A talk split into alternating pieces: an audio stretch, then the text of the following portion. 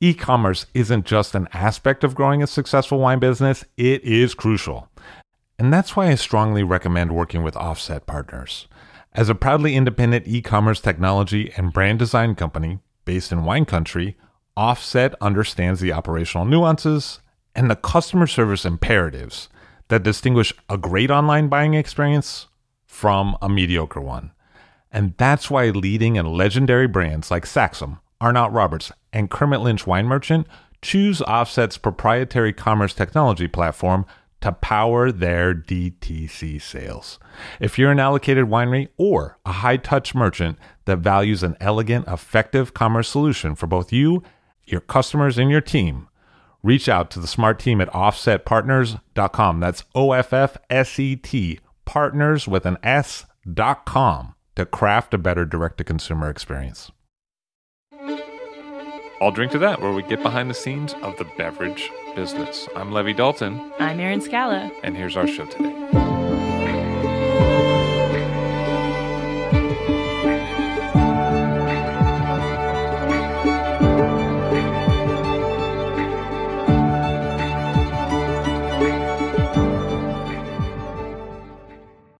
Tom Peters of the Monk's Cafe on the show. Hello, sir. How are you? I'm doing well, Levi. How are you? Thanks for being here. Yeah, thanks for inviting me. I'm really looking forward to this. So, you really helped change the Philadelphia beer scene and maybe the beer scene in the United States. But what happened to get you there? I mean, what was the original experience with beer? You know, if I were in Europe, it would be totally legal for me to have a beer at 14. But since I was born here in the States, uh, my first beer was at 14 out of my grandfather's beer refrigerator and I had a Dortmunder Union that set the playing field for me. That was the pitch, and I really love that beer. Has a special place in my heart still. So, was he kind of a beer person that he had that around? Uh, yeah, he's an old railroader. His uh, his family came from northeastern Netherlands, so really close to Germany. Yeah, and uh, they they all drank beer. It's above the, the grapevine, so uh, they all drank beer up there. Oh, I get it. So they couldn't grow grapes for wine, so they would drink beer. Yes. And he had some in the fridge, and every so often you would be by his house. I would go by and mow the lawn, one of those old timey uh, rotary reel mowers. Thank goodness it was a small yard. And uh, I'd do it maybe once every other week. And then I would, uh, maybe once every other month, I'd sneak a beer on a really hot day. And he had so much beer there, he never at least he didn't. I he never called you on it. I never got caught. I'll put it that way. So where did that take you? I mean, did you get involved right away with restaurants and beer, or was it?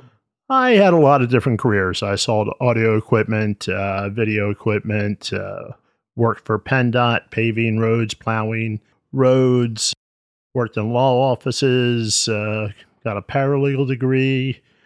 You know, just I was in the army. So I did a lot of different things, uh, but I used to love to go out to eat, and I loved to go out to a bar, and I would talk them into carrying a good beer, and that would be my local bar. As long as they had one good beer, I'd be happy. How did you first get involved with restaurants? I had a, a local restaurant that I patronized, they say maybe two or three times a week. And I heard the owners talking to the server that they were short a uh, server that night and I ate there so often I felt I knew the menu. I could describe it. Uh, it was a verbal menu. And I said, you know, I'd love to help you out. And I did. And the first day I waited tables, I said, this is what I want to do. And I gave my notice uh, at the retail store the next day. You found it pretty easy. I really like people and uh, I like giving them good things. And I also like knowing how well I did immediately based upon the tip. You know, if you're working at a law firm, you're writing a friend of the court brief, you, it could take years before you know how you did. And uh, it, it was just great to know with every guest how well they took to you and what, you know, whether or not they had a great time or not. And you don't have to impanel a jury or anything. right. no voir dire. Right. And so, how was uh, how did it go at the restaurant? I mean, how long were you there? I worked there for uh, just part time because they already had regular servers, but I went around and I found a job uh, soon thereafter, and uh, I, I'd say within a week, I had a, like three job offers. And I, I wanted to be a server. I wanted to master that task. And then I uh, overstated my qualifications to be a bartender. Other than being at a bar, I I made it seem as if I were on the opposite side of the bar than the consumer side. So I was a bartender for a couple of years. And then they're like, "Well, this guy's got a lot of experience." Since he was fourteen. uh, yeah, that you know that I was working at a, a restaurant and I wanted to learn how to cook. That fascinated me. So I learned how to prep and how to work a line, you know, a slow line, a busy line. And I learned how to bake and do some pastries. And, you know, I hosted, I volunteered to host. So I learned all these things on my own without being paid for it, like an internship, basically. It was fun for you to learn these new tasks. Oh, it's great. Get it right. It served me well in the long run when I opened my own restaurant. But did you know you were going to do that from the beginning? I did not. I just, you know, the cooks looked like they had some skill that I did not possess, and I wanted to acquire that skill. And where did Belgian beer enter the picture? My girlfriend at the time and I went, we are going to go visit Paris, and I had never been to Europe before. So it was my very first passport in 1984, but it was cheaper to fly uh, to Brussels on People's Express. It was $99 each way. We landed in Brussels. We had a few hours to kill, and we had to take a train anyway to Paris. And uh, I had to slake my thirst. I was a thirsty guy. And uh, we went into a neighborhood cafe right near the Grand Place. And uh, I ordered a Heineken because I heard Heineken was really good there. It was better in Europe then yeah, better in Europe. It's close to the source, and I always felt that the beer was skunky uh, when I had it. And part of it is, you know, UV light struck with the green bottles, um, which is insane that a company that large still does that. And I, I order it, and he pours it, and I think I whisper very quietly to my girlfriend, and I say, "This sucks just as bad as it does in America." And then I see the bartender's head whip around, and I thought, oh, geez, I'm in country less than an hour, and I'm already the ugly American. And uh, so he, he laughs. He goes, No, it's not a good beer. Would you like a real beer? And sure, I'm always up for a challenge. So he poured a Duvel, and having tended bar for several years by that time, I thought this dude does not know how to pour beer. And if you've ever seen a Duvel, it's a huge goblet of this golden bubbly elixir, but it's a I think 12.7 or 11.2 ounce bottle, but it's has to be a 20 ounce glass. And the remainder of the glass, a good three inches of it, is supposed to be head, you know, so you can get the release the aromas of the you know, Styrian Goldings and Saaz hops, all those wonderful aromas and black peppery, black peppercorn notes. And uh, I'm thinking the dude doesn't know how to pour a beer because I've never seen a beer poured like that. But he showed me how to drink it. You tilt the glass, the bottom of the glass up, and the liquid comes right to your lips. And I was like, wow, that's, it was an epiphany. And then he served an Orval from the Trappist monastery, and then a uh, Chimay Blue.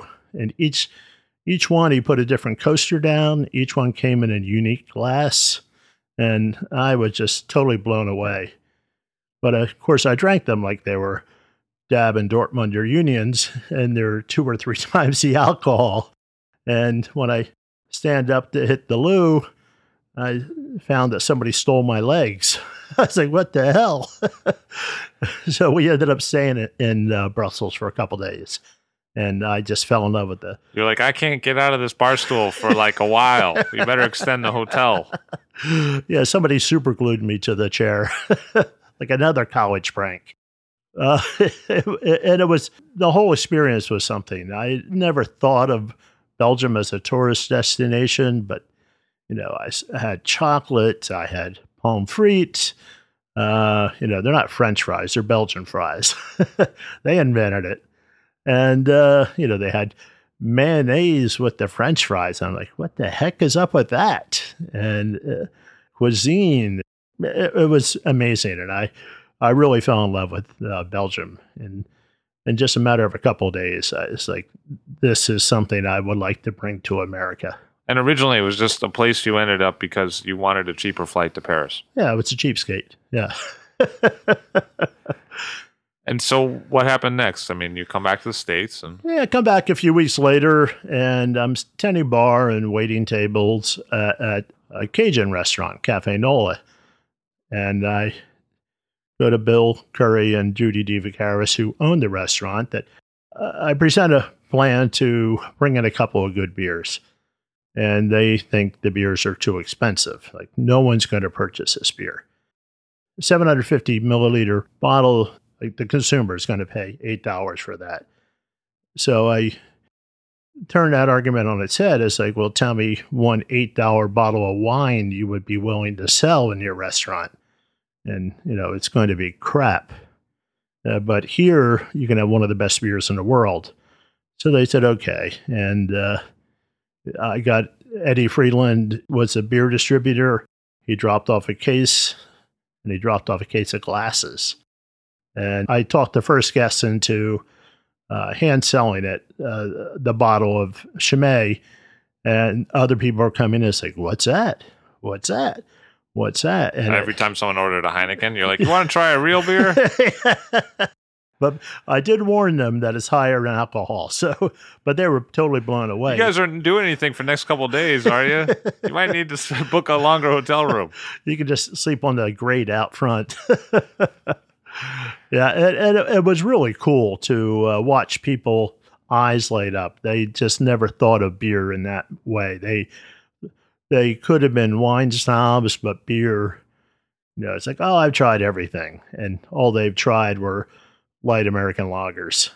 It's like you might I tried have, everything: Coors, Bud, Miller, and the light. Yeah, Heineken, yeah. Beck's. You know, the same style. And I to this day, I, I occasionally get a wine person in, and they think they've tried everything that they don't like beer. But I have. You're never, looking at me right now. Yeah. I can, I can see over the microphone. Like, I'm looking at you closely. I'm not going to say his name. But I, I love, you know, I, I ask uh, people who own files, you know, what what do they drink? You know, do they like Rhones? Do they like ports? Do they not drink wine? Do they drink whiskey? Do they drink American whiskey or Scotch whiskey? You know, what do they drink? I can find something that'll hint at, at least hint at that flavor profile, if not match it or exceed it. That's interesting. So you take people's wine taste and you translate it into what might work for them for a beer. Interest. Sure. Yeah, there's a lot of barrel aged beers out there, especially now. Sometimes too many. I don't think I need another coffee bourbon aged imperial stout for the rest of my life because some of them have too much vanilla character and you know I, I like nuanced things like when i drink wine i like things with many layers of flavor and nuances, and that's the way I like beer too. And and people will go, "Oh, well, that's delicious, but that's not really beer." And, I'm, and I had to say that is really beer. All that other post prohibition stuff is not beer. Oh, so you see a division in the beer production in this country that kind of dates to prohibition and oh yeah, bat bathtub beers, you know, bathtub gin. Um, beer didn't travel well. So getting beers from England and Germany, eh, they were little DOA when they got here. Canadian beers would be smuggled in, but they weren't much better than the American beers. But once people got used to drinking bathtub beer, that's where their taste stayed. And uh, there were a few outposts that still held on, like uh, Ballantine uh, India Pale Ale that they made in aged in oak barrels for 20 or 30 years. That it's like Ballantine makes this. It's an incredible experience to taste something like that. And then Anchor Brewing making a, a steam beer and Fritz Maytag saving that style of beer. And then Jack McAuliffe and all these guys out in California, Ken Grossman, they all started reviving these beers that were around before Prohibition. And and of course nowadays people are there's no limits on what they can do. They can just throw anything in. Uh, you know, Eye of Newt. but what people were doing actually is kind of like what's happened more recently in cocktails, which is that they were looking at pre-prohibition recipes for beer making. Yeah, well, exactly. And people had always used indigenous ingredients to make whatever alcoholic beverage. The oldest known written recipe for beer is the hymn to Ninkasi, and that's right here in University of Pennsylvania Museum of Archaeology and Anthropology. And uh, Solomon Katz, Dr. Solomon Katz, translated that, and Patrick McGovern translated that.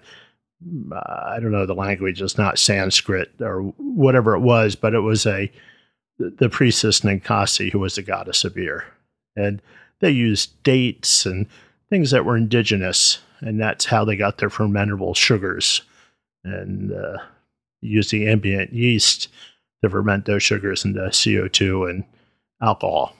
There's maybe that was the one that was written in the drunken script. Yeah, exactly. So back to the Cajun restaurant. I mean, what started to happen over time?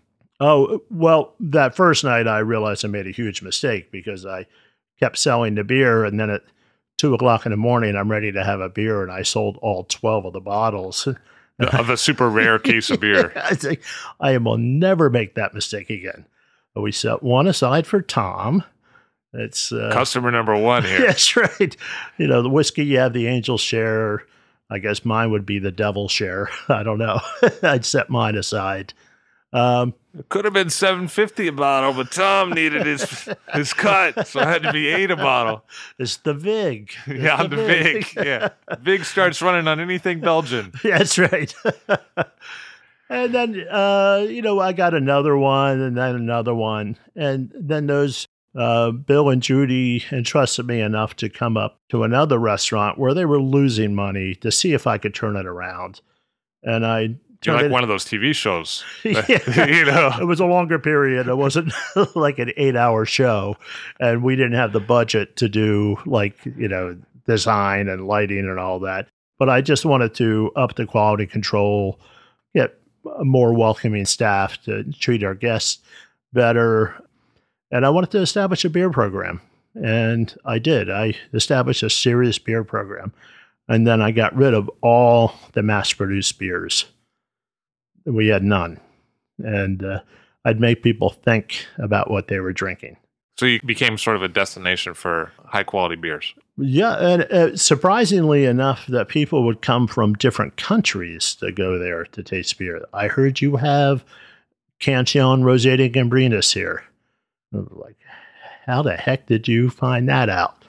But somebody would write an article like uh, uh, the f- famous beer writer Michael Jackson um, Not to be confused with the singer. That's right. He didn't. He didn't wear one glove. He wore one typewriter. he did write a lot of books. I remember. You know, uh, yeah, whiskey of... books and uh, uh, who, who's the gentleman who does the wine? Is Hugh Johnson? Is it? Yeah. So he Michael was sort of the the beer version of that. He had a pocket guide of styles and breweries and places you can go find them and enjoy them. So it was sort of like the Hugh Johnson of uh, beer world. And he had stopped by and seen what you were doing. I don't know if he came in by happenstance or somebody sent him in, but uh, you know, he and I just sat around and we just tasted through all these beers, and uh, so not knowing the the palate that he has, I'm going to wax on poetically about the beer. I'm pouring it in the glass just right. I'm holding it up to the light. I'm describing to Michael Jackson the color of the beer and the you know the the foam and the aromas and the taste and you know and I'm really I think I'm I'm going to wow this dude. And, and he goes yeah they've been doing that for a few hundred years. And the family you know if you go see the terroir and uh, he talks about the family history and I think geez I'm such an idiot. You know like he's you know, I thought just my immediate sensory perceptions of uh, whatever I'm drinking would tell me the whole story. And it's just a small portion of the story that I'm learning. It's like you have to go meet the brewer or go to the brewery or both, ideally, and then you know why the beer tastes the way it tastes. You're like that person when you go out for dinner and they taste the soup and they go, I think there's tarragon on this. Oh, yeah. As opposed to like the person in the back of the kitchen being like, Does this recipe call for tarragon? and, you know, you were like, it was like a detective novel. Yeah, exactly. You were trying to figure it out from the dead body working back. yes. That's a great analogy. Without the surveillance film. What was Michael Jackson like? Because uh, he's passed away since. Yeah, he passed away a few years ago, and uh, and I still can hear his voice, and he just he was such a proponent of beer from around the world, uh, beer from Belgium in particular, uh, because it was pun intended an untapped source of beer. Everybody thought of Germany and England as the, the highlights of beer, and he talked about the all these wild and crazy families that just, you know, they're farmers. They just, ah, we have some oats. Let's throw some oats in there. Uh, barley, of course, we're going to use barley. Some wheat. Uh, we don't have any yeast, so let's just let it sit out, see what happens. You know, it's it was really cool. And, and in Germany, you had to go by the Reinheitsgebot, which is the German purity laws. You know, water, yeast, barley, and hops. That was it. And in Belgium, they just used whatever the hell they wanted to. so it made for more interesting beer. More variety. More- oh, yeah, just all over the place. You know, it's like, oh, there's some sour cherries growing outside. Let me throw those in a barrel with this beer and extract the almondy flavor from the pits because, you know, the acidity of the beer would macerate the entire, you know, the stem, the skin, the meat, and the pit and then they would just strain it and put it in bottles, and it would be fabulous. And maybe a little more reflective of specifically where it was grown. Like this is the place that grows cherries, right? Schaerbeek's, you know, and, and outside of Brussels, that's where those cherries came from. Because I mean, wheat's all over the world, but cherries is not as common, right? Right, and you know, dates, in Mesopotamia area, and uh, you know, there's people in Scandinavia that use pine needles and bog myrtle and the the Tomme Arthur in Southern California does Gift of the Magi, and he puts myrrh into it. I just love saying myrrh. This has myrrh. so you know, people have traditions, and then they uh, in America we adopt traditions from other places, but we put our own stamp on it. And soon before Michael died, he felt that the United States had the most vibrant beer scene in the world. And in particular, he thought Philadelphia was the best beer city he had ever visited anywhere in the world because of the diversity of what we have. And you were a little early in that movement. I mean, who else was around doing stuff when you were doing stuff? Uh, there was Chris Morris at the Khyber Pass and Jim Anderson at the I think it was called the Green Street Cafe. And then Eddie Friedland was the importer who would just, you'd ask him for something, he, he'd go get it. And so, so, he was really crucial for the infrastructure, bringing yeah, it all in. Yeah. but back in the old days, you used to be able to, I, I go to Belgium and say Chris from La Chouffe would give me a keg, a little, you know, 20 liter keg of beer. I could take that on as carry on luggage back in the old days, throw it in the overhead bin nobody said anything. But, you know, post 9 11, everything's changed. And uh, the spurt of growth of all the uh, breweries. So now everything has to be registered. But back in the old days, you just, you know, you would just bring beer back and share it and give it and taste it. Now, if, if I have anything that's not registered, I, I charge uh, people make a donation to a charity and then I give them a beer. And uh, so I, I'm able to raise a lot of uh, money for charity that way. If I have something really cool, very coveted, um, you know, one of the white whales of uh, beer world. But you and Michael hung out and spent some time. yeah, we had dinner many times, and uh, we would bump into each other, you know, in Belgium and in England, uh, Germany, Copenhagen, and of course Denver for the Great American Beer Festival. You know, he was always coming, just hang out with us. You know, he just he, I miss him so much. So did he encourage you to travel a little bit? Because it sounds like when he says, "Oh, this comes from a specific place, and this is the family that does it," that that kind of made an impact on you. It made a huge impact on me. That's what started my travels, and I, I get to Belgium minimum two or three times a year, sometimes as many as five, and then I, you know, go to the Netherlands and Germany, Scandinavia, of course, and all over this country. You know, I've had the privilege of helping brew beers in California, Delaware, Maine, uh, Brussels. I blended my own Cantillon, you know, Bodegraven in the Netherlands, at De Molen. So I've been very, very lucky. I've been very blessed to be able to uh, count these brewers as my friends. So it seems obvious that there's been a lot of change in American consumption, but has there been changes in Belgian production? You know, you visit a lot. Has the scene in Belgium changed at all? just like in America, there are a lot of larger breweries buying up smaller breweries, sometimes to the betterment of the smaller brewery, and sometimes not. But there are more microbreweries popping up all the time. And it's like, oh, uh, did you hear about such and such, Jean Jane Jardinel? It's like, I never heard of it. Then you go visit. It's like, oh my God, this is so good.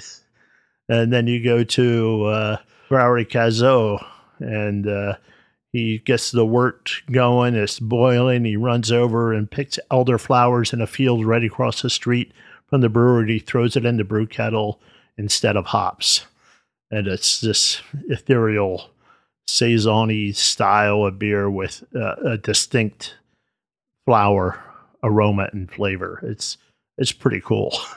because not knowing much about it, I mean, my image of Belgian beer has a lot to do with religious orders and maybe people who don't talk and they sort of dress up like Friar Tuck and maybe they make beer. I mean, but what's the reality? I mean, what's the scene actually like?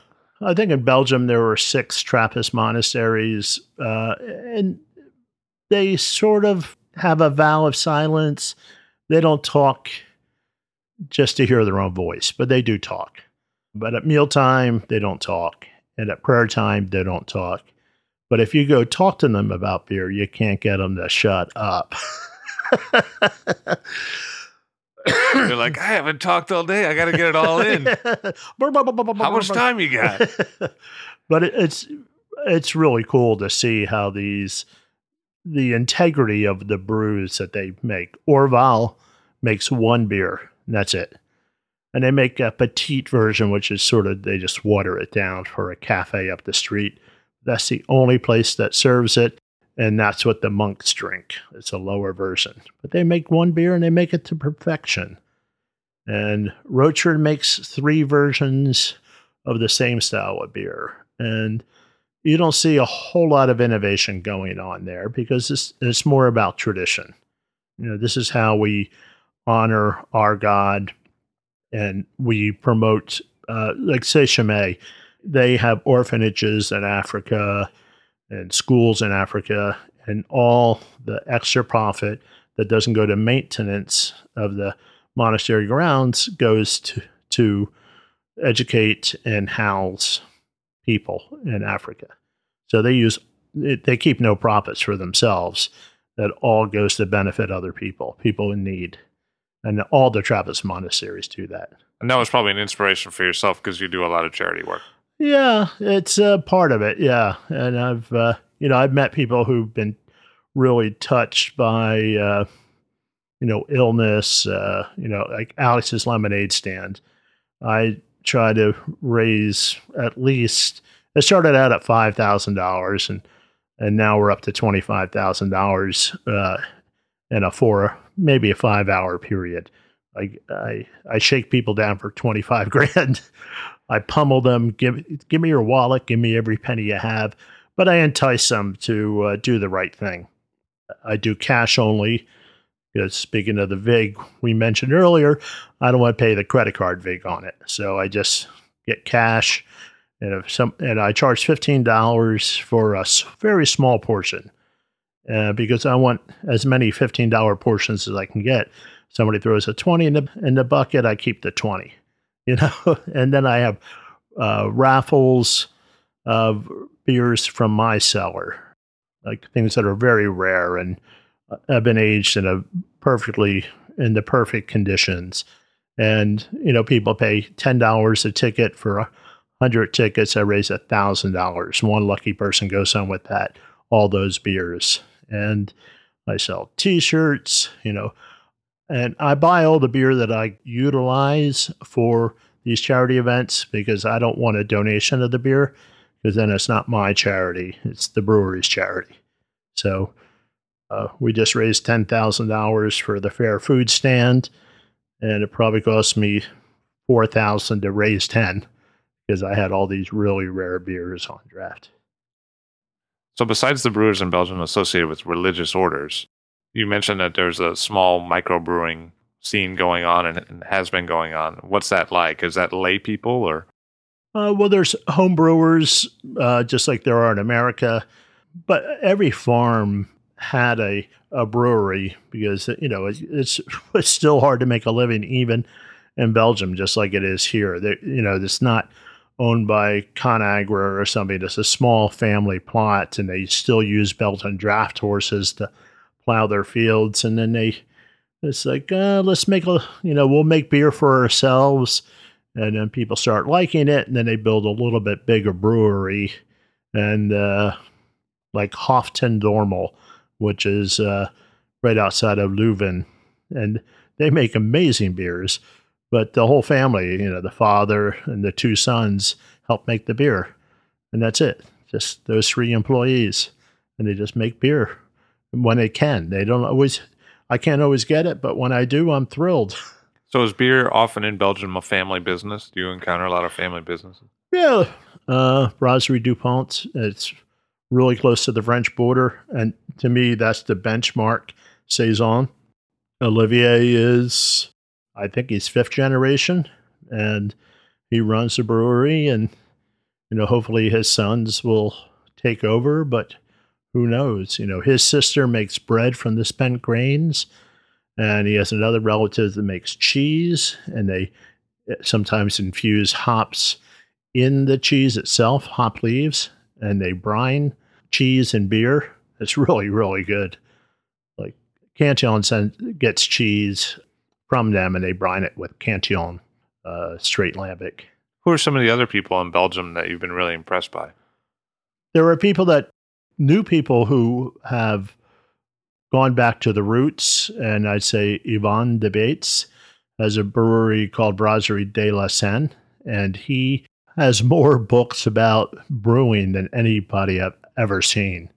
And uh, he goes back to the original you know, how they made dry beers in Belgium and not sweet beers.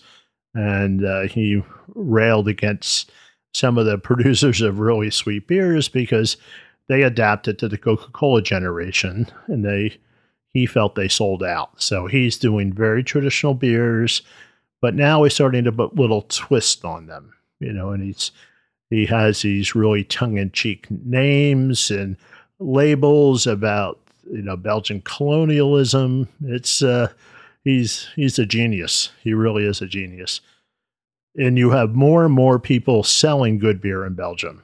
Like when I went there in '84, very few people knew good beer. They were drinking the mass-produced uh, things made by InBev. And, Even in Belgium, they were. Oh yeah, I remember uh, Jean Pierre Van Roy from Cantillon telling me uh, this is probably in the early 90s, mid 90s, that he once had 400 accounts in Brussels for his beer. And, uh, and then, say, maybe 95, he only had 40 accounts selling his beer because they wanted the sweeter lambics. They didn't want the traditionally made lambics. They don't want it with that balance of acidity and fruit. They want it sugar pop, soda pop. So, uh, yeah, it was it's a struggle for a lot of these traditional brewers, but now Cantillon is you know, one of the holy grails, one of the white whales of beer world. People will flock. I'll give you $200 if you let me take a bottle of that away. Like you're, you're just going to put it on eBay. And if anybody makes money off of it, she should be the brewer, the importer, and the people that uh, sell the beer. You, you're nowhere in that chain. You know, you can buy the beer and you can have it here, and it's only thirty dollars a bottle, but you're going to try to sell it for two hundred. so when did you open the Monk's Cafe? After uh, working for uh, Bill and Judy for 13 years, promoting good beer, I decided to go out and and uh, do it the way I really thought it should be done. Start from scratch. Uh, so we opened in uh, beginning of 1997. And what was it like at that time? Uh, still a hand sell operation. You know, I had to train everyone, uh, all the members, you know, all my coworkers. I had to train them about beer because it wasn't, they weren't as beer savvy as they are now. Now, uh, even before Rate Beer and Beer Advocate came out, I think Philadelphia became very, very beer savvy. We have a food reviewer here in town for uh, Philadelphia Inquirer. His name is Craig LaBan, and he reviews, you know, just like Peter Wells does for the New York Times, you know, the decor, the noise, the food, the wine. But he's the only major city newspaper reviewer who talks about the beer list and he calls people out if they, you know, don't spend any time on it. It's like, I think I read the word insipid about a dozen times before people said, like, oh, we better put a little bit of time into finding a good beer list. So I don't think there's any other city in the country that has that. So it's critic driven, it's infrastructure driven, and the price points are right.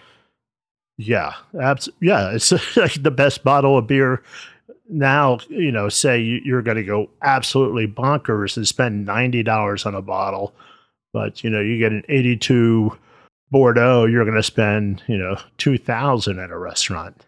So it's a matter of perspective. It's it's a deal. And what about bottle condition versus not bottle condition? Bottle condition, some of them can lay down for 30, 40 years. Um, some of them can't. It has to do with you know the the leaves that are in there and whether they're active or not, and uh, the type of closure. Is it a, a, crown cap like a traditional beer bottle? If it's cork and cage like a champagne, do you lay it on its side? Do you stand it up? You know, is it cave temperature? Is it cold? If it's really cold, it's not going to, you know, it'll last forever because you're not going to let it do anything. But a lot of them get, you know, oxidized, they become Madeira like. And, if you're having cheese, you know, a good Madeira is great. I like the oxidation in a Madeira. But not all beer should be laid down. Like you're never going to lay down like a victory hop devil because the hops are going to dissipate, then the color's going to change, and then it's it's going to be undrinkable. But was it somewhat of a learning curve for clientele, or was it also maybe an advantage that you didn't have to sell certain beers right away when you started to introduce bottle conditioned beers? I remember when uh, I opened Monks and we were moving along a bit, and I was starting to sell some beers at a pretty good clip, and people go like, "Ah, you know, I like Chimay before. It was so much better before," and then then I look at the uh, date on the cork. It's like, well, this was bottled six months before. You know, previously I was selling beers that were in the bottle two years, so they've already had a chance to mellow out. Oh, because of more business. People yeah. were coming in and cleaning you out. yeah. and then they were saying, oh, I used to like the old Chimay. and you're like, oh, I see. It hasn't been ages long. That's exactly the point. Yeah. So I started building up inventory where I could rotate through and uh, you know it's a never-ending guesswork. You know, it's like you have to anticipate the needs of your guest, but you don't want to have something laying around too long. And you know, I've guessed wrong. I've I laid beers down that were just god awful when uh, you know when I went to taste them. I thought they were cellarable, but nah, I was wrong. what have been the other learning moments in doing this? Because I just can't imagine there were that many people in the states that you could call and be like, "So, how do you, you know, do this thing?" I mean, what were things where you're like, "Wow, I wish I'd known that a week ago." well, my my buddy Ray Deter had a place up in Manhattan called DBA. Uh, unfortunately, he passed away in a bicycle accident. And then David Keene at Toronado in San Francisco, and uh, Vern up at Brouwer's Cafe in Seattle, and uh, Chris Black in Denver at Falling Rock. You know, and by the mid 70s, we were all up and going full tilt boogie. And we all would meet, you know, like in Belgium or Denver. We we performed some formed a, a group called the PNC, the Publican National Committee we didn't have to do it again, so we didn't have to be Republican. We were just publicans. um, and we just bounce ideas off of each other, and you know, we learn from each other's mistakes. You know, we're we're very forthcoming. And when somebody opens a really good bar in Philly, you know, I, I lay it out for them. And it's like, you know, here's where you get this, here's where you get that. Um, don't do this because you'll, you'll screw the pooch if you do that the older generation needs to mentor the younger generation. And I take that seriously. That's part of the reason that three of us formed Philly Beer Week.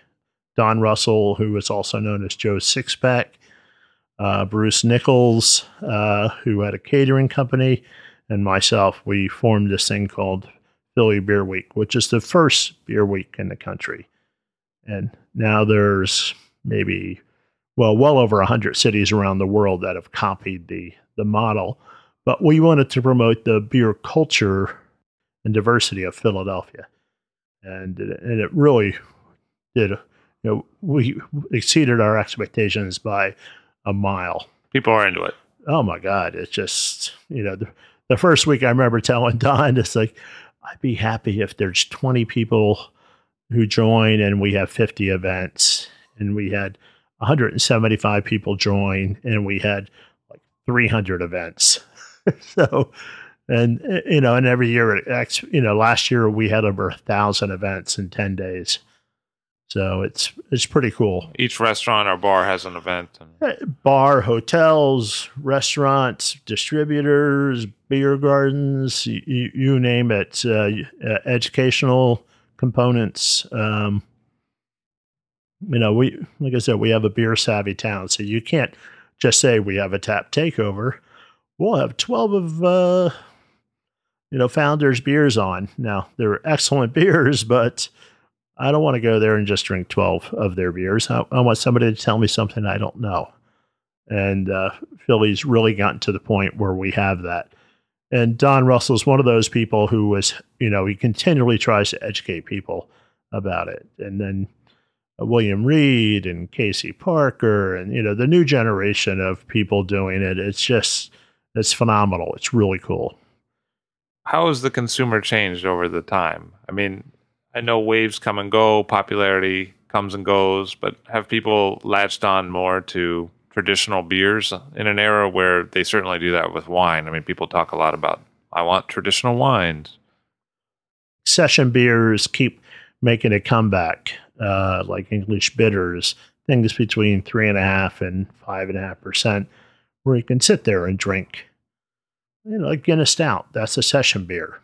People are under the impression that that's a strong beer because it's dark in color and full in mouthfeel because of all the nitrogen, uh, whereas it's really a light beer. And you can, that's why all these Irish guys can sit around and drink 10 pints and wander off. It's not because they're alcoholics, it's because it's, you know, a low alcohol beer. And I, I see more and more breweries doing session beers, and I think it's really cool. But, you know, there'll be a backlash to that at some point. And it seems like uh, a lot of brewers have embraced the IPA style. Yeah, I don't need the taste. I don't need another brewery making an IPA. I, you know, it just you already have the best IPAs you can possibly get your hands on. Russian River, Blind Pig, Port Brewing, uh, Wipeout IPA, Victory Hop Devil, you know, uh, Yards IPA, which is, is a traditional English style IPA, so it's a little higher in alcohol. You know, there's so many really, really good ones there. And maybe as a home brewer, you're really proud of yours, but please don't bring me any more IPAs. and don't make it hoppier because that's how you're going to stand out. I don't want to shave my tongue after I have a beer. And if it's super, super hoppy and there's no balance, you know, it's a it's not even a one trick pony, it's a zero trick pony. Balance is the key to beer. You know, you don't want too much of anything. You want it, you know, if it's going to be sour, then you need another component to balance the sourness. Uh, if it's going to be a lot of malt, then you need enough hops to balance the sweetness.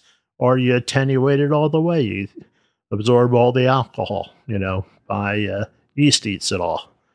But Brettanomyces in there, which is the bane of winemakers, but the friend of brewers. Has it helped with consumers that there are defined styles for beer that are indicated on the label? Has that made it easier to sell things because people know what they're getting? The BA, the Brewers Association in Denver, creates definitions for styles, and there are so many styles now. You have, you know, Berliner Weiss, and then you have sour German wheat beers. I'm like, uh, what would that be? You know, that that was a Berliner Weiss, and they just they're so nuanced with their definitions that you know, I I look at a label, I'm not really sure what it's going to be. Oh, is that true? Yeah, it's uh so it's more confusing to the the expert than the amateur. Because because sometimes I think I I could just order a beer because I think oh I know what a stout and a porter is and a yeah it's a general rule. You, it, it'll fit certain flavor parameters. You know it's like if you get a you know right bank or left bank Bordeaux you know it's going to be Cabernet or Merlot dominated. So you're going to know what the base you know the base of the wine's going to be whether or not it resembles it all the way down the line, it's probably not the case, but you have a, a concept, and it's the same with Beer World. You know, you can look at a label and get a general idea, but you know, now they have beers that like Jean from Tired Hands, whose kid's been blowing me away with his beers. Uh, it's right outside of Philly, and he has the light emitting from the hole in your head is name of a beer. Like it's like, wow, you watch way too much David Lynch movies, way too many of those. you know, he just comes up with these crazy names and you just have to try to, to figure out what style it is. And Shaun Hill up in uh, Hill Farmstead in Vermont, he's the same way. You know, here's a Dorothy, here's a Mary, here's an Edward. They're named after his ancestors, but I don't know who Dorothy is. It doesn't tell me what she's gonna, you know, what what's in that keg. So, is there an old world, new world divide with beer? You know, like when the styles are translated to domestic producers of a traditional style from Europe, do they do it a little differently? Uh, well, you can buy, say, barley malt from Germany from Weyermann, so you can use real German malt to make German style beer, and you can treat water to have whatever you need high minerality, soft, you know, wh- whatever you need in that water, you can treat. And you can add any yeast. There are yeast banks like White Labs and Wyeast. and you can you, you can recreate a beer almost exactly if you want it to. But then why do that if somebody's already making it? So you have to add your own little twist to it. So in the universe of beer places, you know, you have beer gardens, you have brew pubs, you have breweries that have a bar. Um, how should I understand the Monk's Cafe? I mean, what's the style? It's modeled after maybe three. It's a conglomeration of three or four of my favorite places in Belgium, from decor, you know, with all the old wood, like a brown cafe, uh, with a lot of traditional Belgian cuisine and it's funny because Philadelphians say, ah, the place is looking kind of dated. it's like, yeah, because the place I emulated is like 400 years old. So it's supposed to look a little dated. You know, I'm not going to change the decor. So is the beer consumer in Philadelphia, is that a younger person? Is that an older person? Is it male? Is it female? Um, there's the kids are the kids these days. Can't keep them off my lawn. um, they're so well informed. Maybe not from taste, but from reading. Like they go, you know, like ratebeer.com or Beer Advocate, and they download the top 100 beers, and they want to taste every one of them. Now, whether or not they have a palate to appreciate it uh, is debatable. You know, some of them are really good. Some of them have no idea. Some of the kids can't identify a flaw in a beer. They think it's an attribute, and it's like if you it smells vegetable, like DMS, you know, that's not good. Or diacetyl throughout the beer. There are some beers where diacetyl is appropriate, and some most where it's not. But they they just want to check it off. We call them tickers. They tick it off their list of 100 beers they want to have. And we're a destination that has a lot of those beers. But you can't come in and order the rarest beer that we have on our lists to start with. You can't just off the street not be a regular come in and say, "Oh, I'll take that thing that there's only you know ten two, bottles of yeah two cases of in the state or something right? Yeah you you gotta you know you get you get a good beer and then you go up and get another good beer and then then you ask it's like do you have any of that left? Like what do you think of it? I've read that such and such and then i've heard heineken's better here. Yeah exactly. Oh would you like a real beer yeah. So it's uh the kids are well way more informed than they used to be but everything's instant they look up on their iphone and their ipads and you know they print out things from their laptops or they have them there at the at the bar and it's just you know they they do some research before they come in. And that's kind of cool do you think that that has contributed to the what you refer to as the white whale culture of, oh, of oh yeah of part of beer people trying to find certain rare beers well, it's like when Robert Parker said, give something a, a 98 or 99 or a 100. Everybody wants that. You know, Penfolds Grange is 100. Oh my God, I got to have that. Oh, you know, whether you're going to appreciate it or not, I don't know. You know, it's like when I'm in Europe, people say, ah, you Americans, you like good wine. You just drink it way too early. you know, we don't let it mellow out. So originally, the beer culture was defined by rarity in the sense that nobody was really working with the good beers, and now it's defined by rarity in the sense that a lot of people are quite aware of some of these beers, and there's just not enough bottles to go around. Exactly. And I'll use Russian River Pliny the Elder as an example. And I, I get several kegs every six or eight weeks. And they, they market in in, in their area. They're in Sonoma County, and they, both Vinnie and Natalie, the owners, worked in wine before, and they just they're incredible brewers. Just blow me away. And they're friends of mine. I've known them pretty much since they've opened the brewery, and they're distributed in California. And then there, I think there's a couple places in Oregon that have it, and a couple places in Denver, and then that's it, except for Philadelphia and I I get a good portion, good percentage of the beer that comes in because you know it's here because they're my friends, and uh, I get kegs of Pliny the Elder, and if I list that it's on deck for later on, people call all day long. Is the Pliny on yet? Is Pliny on yet? What time do you think it's going to be on? Uh, you know what what's on right before that you know how much of that is left should we come in and help kick that keg so we can have some pliny and it's just they just go crazy for that beer and it's a really well made beer but uh, if you've never had it i would imagine it's a uh, you know it's the white whale it's a goal for people to have and you know if as long as it's, it's a good beer and it's readily available cool if it's super rare, bad. and where do you think the beer culture might go in the next few years? I well, sour beers are the biggest thing right now, and uh, God, I just remember spending 20 years trying to sell hand sell sour beer. Like, no, it's supposed to taste this way, and think of this as a lemonade in in the summertime. It's a thirst quencher, you know, and people, you know, now everybody covets these beers. I think the next what I would like to see, but I, I truly believe it's going to be is uh, different types of smoked malt and different degrees of smoked malt, like beechwood, applewood, pearwood, you know, old Scotch barrels like Bruichladdich, which are heavily peated and then peat smoked, and just different percentages and different beers just to see uh, how that works. I think that's going to be a that's huge area. You know, I brewed a couple of smoked beers, and people are like, I can barely detect the smoke. You know, the the, the phenols are so subtle, um, but that's what I want. You know, I just want a little little hint.